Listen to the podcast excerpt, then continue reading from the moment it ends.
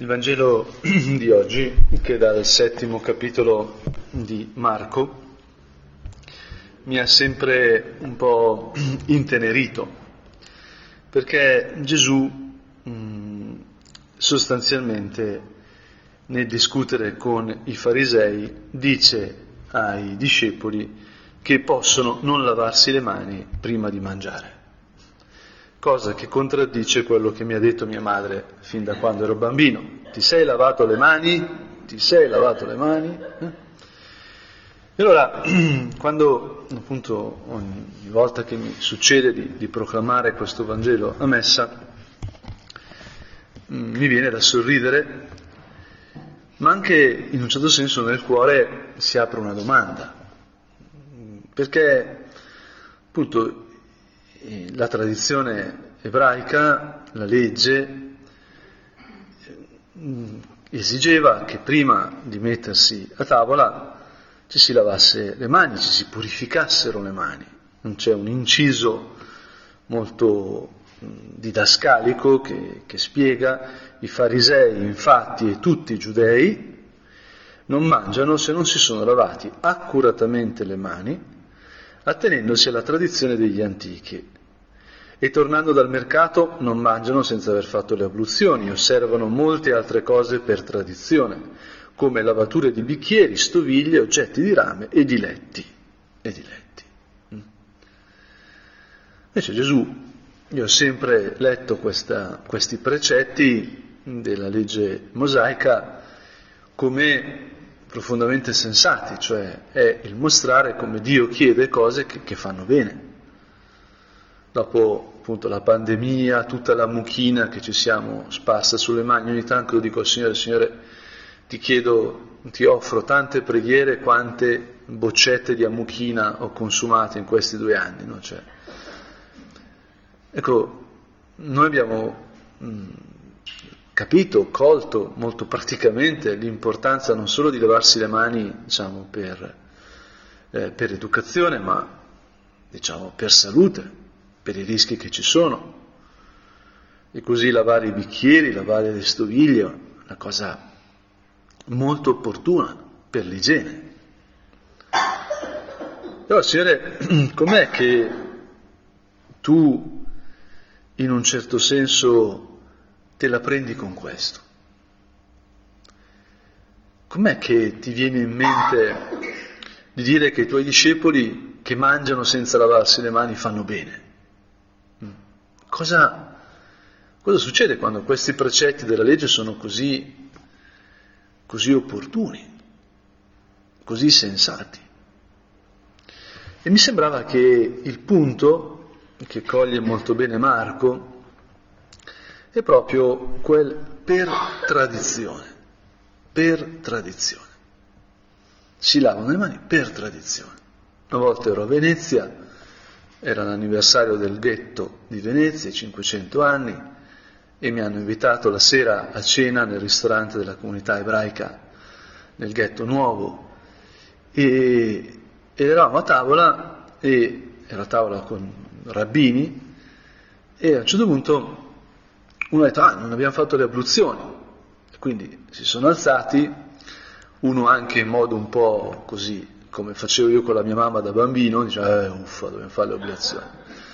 E sono andati in uno stanzino che c'era nel ristorante apposito, dove c'era acqua preparata, per compiere questo rito.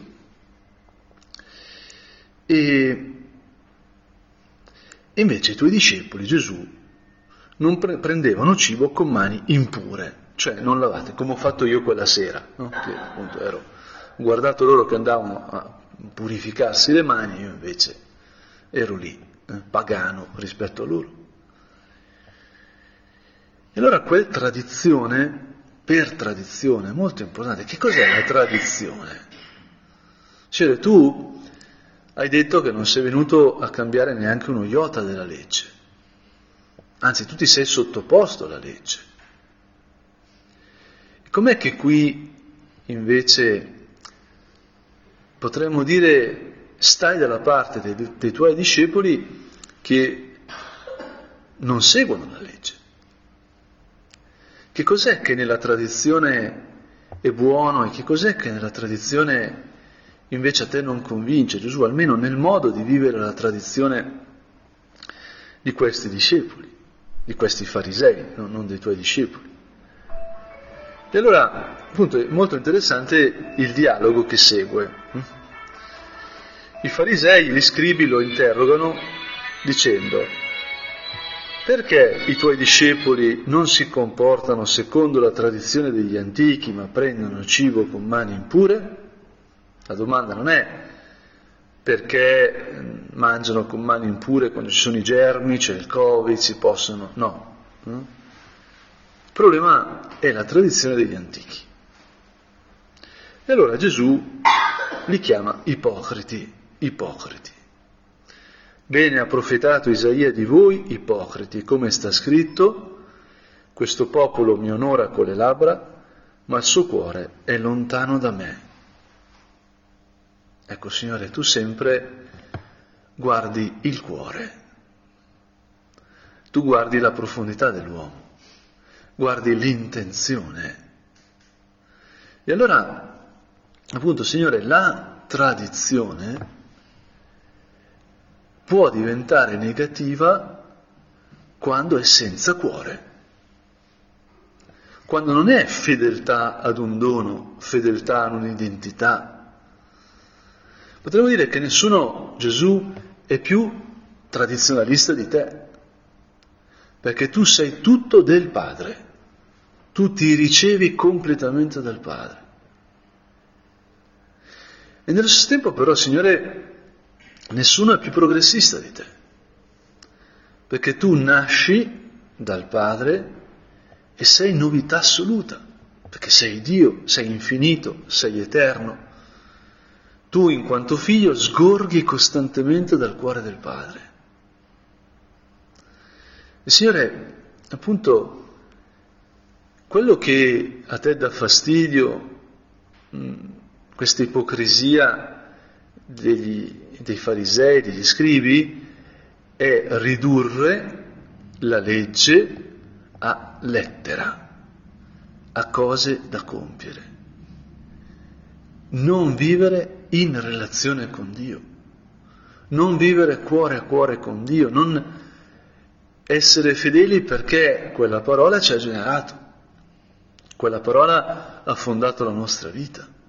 Per questo anche nella messa di oggi questo testo è accoppiato, accostato alla narrazione della creazione dell'uomo, che viene tratto dal nulla da Dio e a propria immagine e somiglianza. Noi, Signore, siamo noi stessi grazie a quella relazione di immagine e somiglianza con te che, che fonda la nostra identità. E quindi, Signore, noi siamo in qualche modo noi stessi grazie a qualcosa che ci precede. Ma questo qualcosa che ci precede non è lettera morta, non è un modello astratto, ma è il tuo amore, è una sorgente infinita, è un sì assoluto. E questo ce lo dimostra come continua il dialogo con Gesù. Ecco, il suo cuore è lontano da me, invano mi rendono culto, insegnando dottrine che sono precetti di uomini, non parola di Dio. Trascurando il comandamento di Dio, voi osservate tradizioni degli uomini. E fa l'esempio del rapporto col padre e la madre.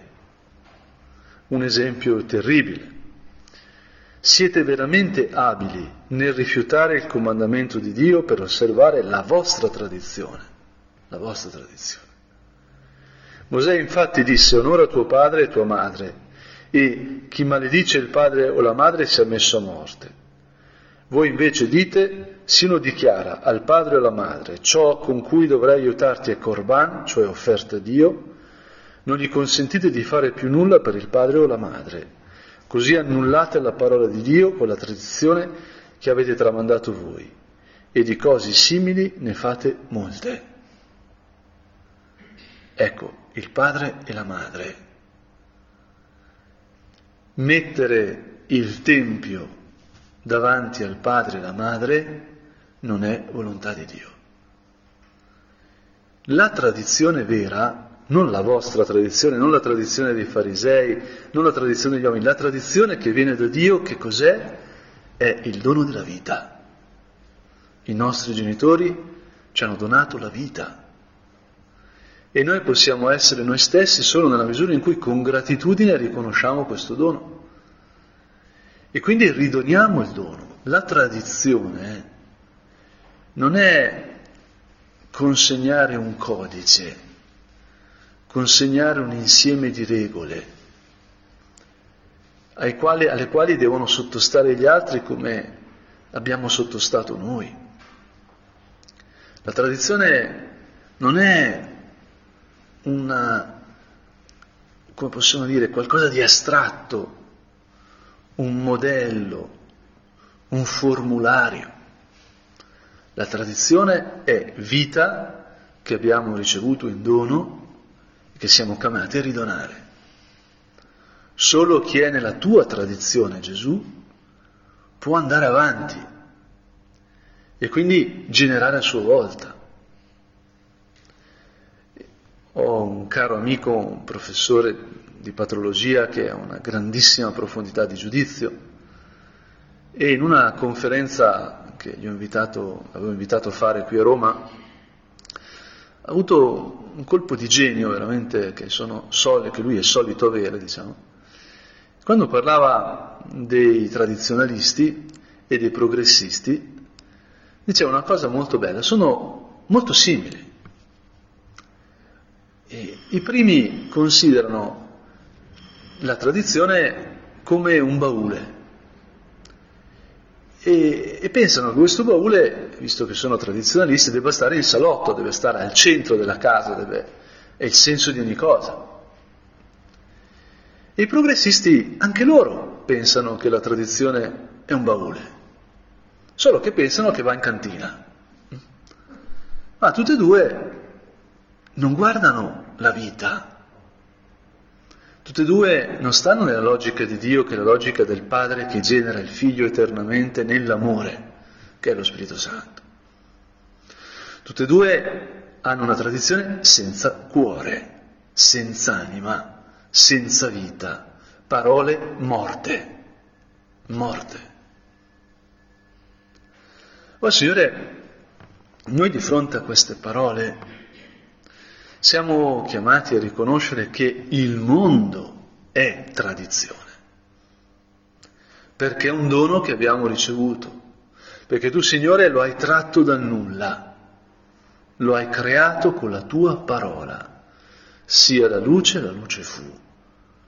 Noi stessi, i nostri cuori, questi cuori che battono, che soffrono, che hanno paura, che sperano, sono tue parole. Il Signore noi siamo fondati dalla tua parola, il nostro sangue, il nostro cuore che pulsa, i nostri occhi, la nostra anima che vibra. Tutto questo è tua parola, parola viva. Io sono una tua parola, Signore, pronunciata dall'eternità. Dopo aver detto sia la luce, siano le stelle, siano le piante, siano gli animali della terra, sia l'uomo e la donna, ecco che ha detto sia Don Giulio. E Don Giulio fu. E questo vale per ciascuno di noi. E questa parola, che è ciascuno di noi, è un cuore, è carne, è sangue, è vita ed è dotata di libertà in modo tale che proprio perché siamo creati a immagine e somiglianza di Dio, noi possiamo ridonare questo dono, ridonare questa vita, ridonare questo cuore. Siamo costituiti e fondati dall'amore e siamo capaci di amare, di creare altro amore. Il Signore, appunto, aiutaci a stare in questo mistero. La tradizione non è un baule, è vita, è amore, è carne, è sangue, è speranza, è sogno. E allora ecco che noi possiamo scoprire sempre più che quello che ci fa essere qui, quello che ci rende fedeli, è anche fonte di novità costante, è dirompente possibilità di sorprenderci. E se pensiamo alla nostra vita lo vediamo. Chi di noi avrebbe pensato la sua vita così? Chi di noi avrebbe programmato la sua vita così? E invece tu, Signore, ci hai preso, ci hai scelto, ci hai sorpreso, sorpreso. E ci hai fatto amare tanto. E quello che vedremo quando ti incontreremo, Signore, quando ci darai quella pietruzza bianca sulla quale c'è il nostro vero nome. Ecco, sarà la scoperta che tutta la nostra vita è stato amore e che tu attraverso le nostre confessioni, attraverso la comunione che abbiamo ricevuto, attraverso la grazia dello Spirito Santo che è fuso e fondi su di noi, hai costantemente rimesso amore dove mancava amore. Il tuo amore si è infilato nelle crepe della nostra esistenza e ci ha trasformato da dentro, rendendoci sempre più vivi. E allora appunto, scopriremo che noi siamo parola viva tua. E per questo tu hai mandato tuo figlio morire e risorgere per noi. Perché questa parola non diventasse mai parola morta, il demonio, omicida fin da principio, vuole che noi, che siamo parole di Dio, vuole che il mondo, che è creatura di Dio, muoia, non sia più. In questo senso il demonio è tradizionalista, riduce tutto a lettera morta. E allora ecco che da dentro, da dentro la storia, da dentro i nostri cuori, Ecco che Dio fa risorgere suo figlio, parola viva, parola eterna, parola d'amore, verbo che ispira l'amore, l'amore onnipotente. Oh Signore, ecco che noi rinasciamo, le nostre parole continuamente risorgono, le nostre azioni non hanno solo l'efficacia limitata che diamo noi ad esse. Ma in quanto alter Christus e Pse Christus, in quanto identificati con Cristo per il dono dello Spirito Santo, le nostre azioni si riempiono da dentro di vita nuova, rifioriscono. E quindi, appunto, Signore, noi siamo costituiti da una tradizione che è una parola viva, perché siamo figli, ci riceviamo da Dio e proprio per questo viviamo nella sorpresa continua, guardiamo sempre in avanti, perché la nostra logica è la logica della risurrezione. Siamo costituiti dalla nascita e viviamo nella rinascita. Viviamo nello stupore, nella sorpresa costante. Signore, aiutaci a stare in questo mistero. Visto che sabato è la festa della Madonna di Lourdes, penso che sia importante terminare questa orazione soffermandoci un secondo su questa apparizione. Sappiamo che le apparizioni non sono di fede, non obbligano, anche se, come nel caso di Lourdes, quando sono riconosciute dalla Chiesa meritano rispetto, quindi non si può scherzare su Lourdes, però non è obbligato a credere che Bernadette ha visto la Madonna. Non è obbligato a credere che i miracoli siano veri, anche se la Chiesa ne ha riconosciuti molti. Non è parte del deposito di fede, non è parte della tradizione della fede, diciamo, in senso stretto. Però Lourdes è una caratteristica bellissima, a mio avviso. Perché appunto questa contadina analfabeta si trova davanti la Madonna e dice il rosario con Maria, dire il rosario con Maria. Che bello, Signore. non solo dire il rosario, che può rischia di essere lettera morta, biascicare il rosario. Una volta, prima del concilio, le donne a messa dicevano il rosario al posto di seguire la messa. Ed era un modo anche bellissimo di identificarsi con la messa, perché il cuore di Maria è l'unico modo di accedere alla messa. Quindi non, è, non voglio che sembri un giudizio, no? Anche se io ricordo di aver visto, non prima del concilio, ma dopo il concilio al paese della mia mamma, appunto il sacerdote anzianissimo, cioè santo sicuramente, piacerebbe a me essere santo come lui, che diceva la messa come era abituato prima del concilio. No? E quindi era na, ammenna, ah, ammenna, si capiva niente. No? E le donne dicevano il rosario. No? Dicere, appunto, nel suo cuore sicuramente questa è la parola viva, no? Però che noi non possiamo dire il rosario biascicandolo, strascicandolo. Dobbiamo dire il rosario con Maria, unendoci al cuore di Maria, dire il rosario in Maria. E Bernadette fa questo, no? E quando corre dal curato del suo paese e gli dice che ha visto la Madonna, il curato dice, ah, chiedile chi è, no? Ho visto questa signora, ho detto il rosario, chiedile il nome.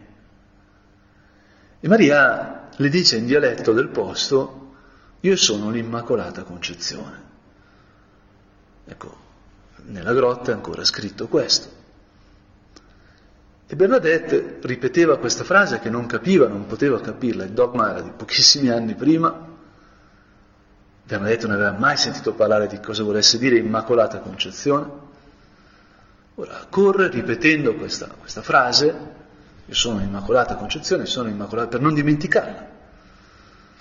E arriva da, dal parroco e glielo dice. E allora il parroco rimane a bocca aperta.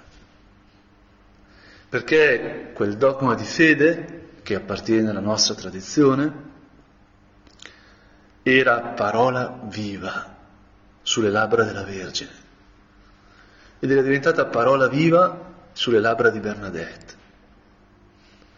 Il dogma non è una cosa antica, una formula che ripetiamo per abitudine, che tu Signore sei un unico Dio in tre persone, che tu Signore, il nostro Gesù, è una persona divina, il figlio dell'Altissimo, in due nature, perfetto Dio e perfetto uomo, che Maria è stata concepita immacolata, che Gesù ti ha messo al mondo virginalmente, ecco, che è stata assunta in cielo.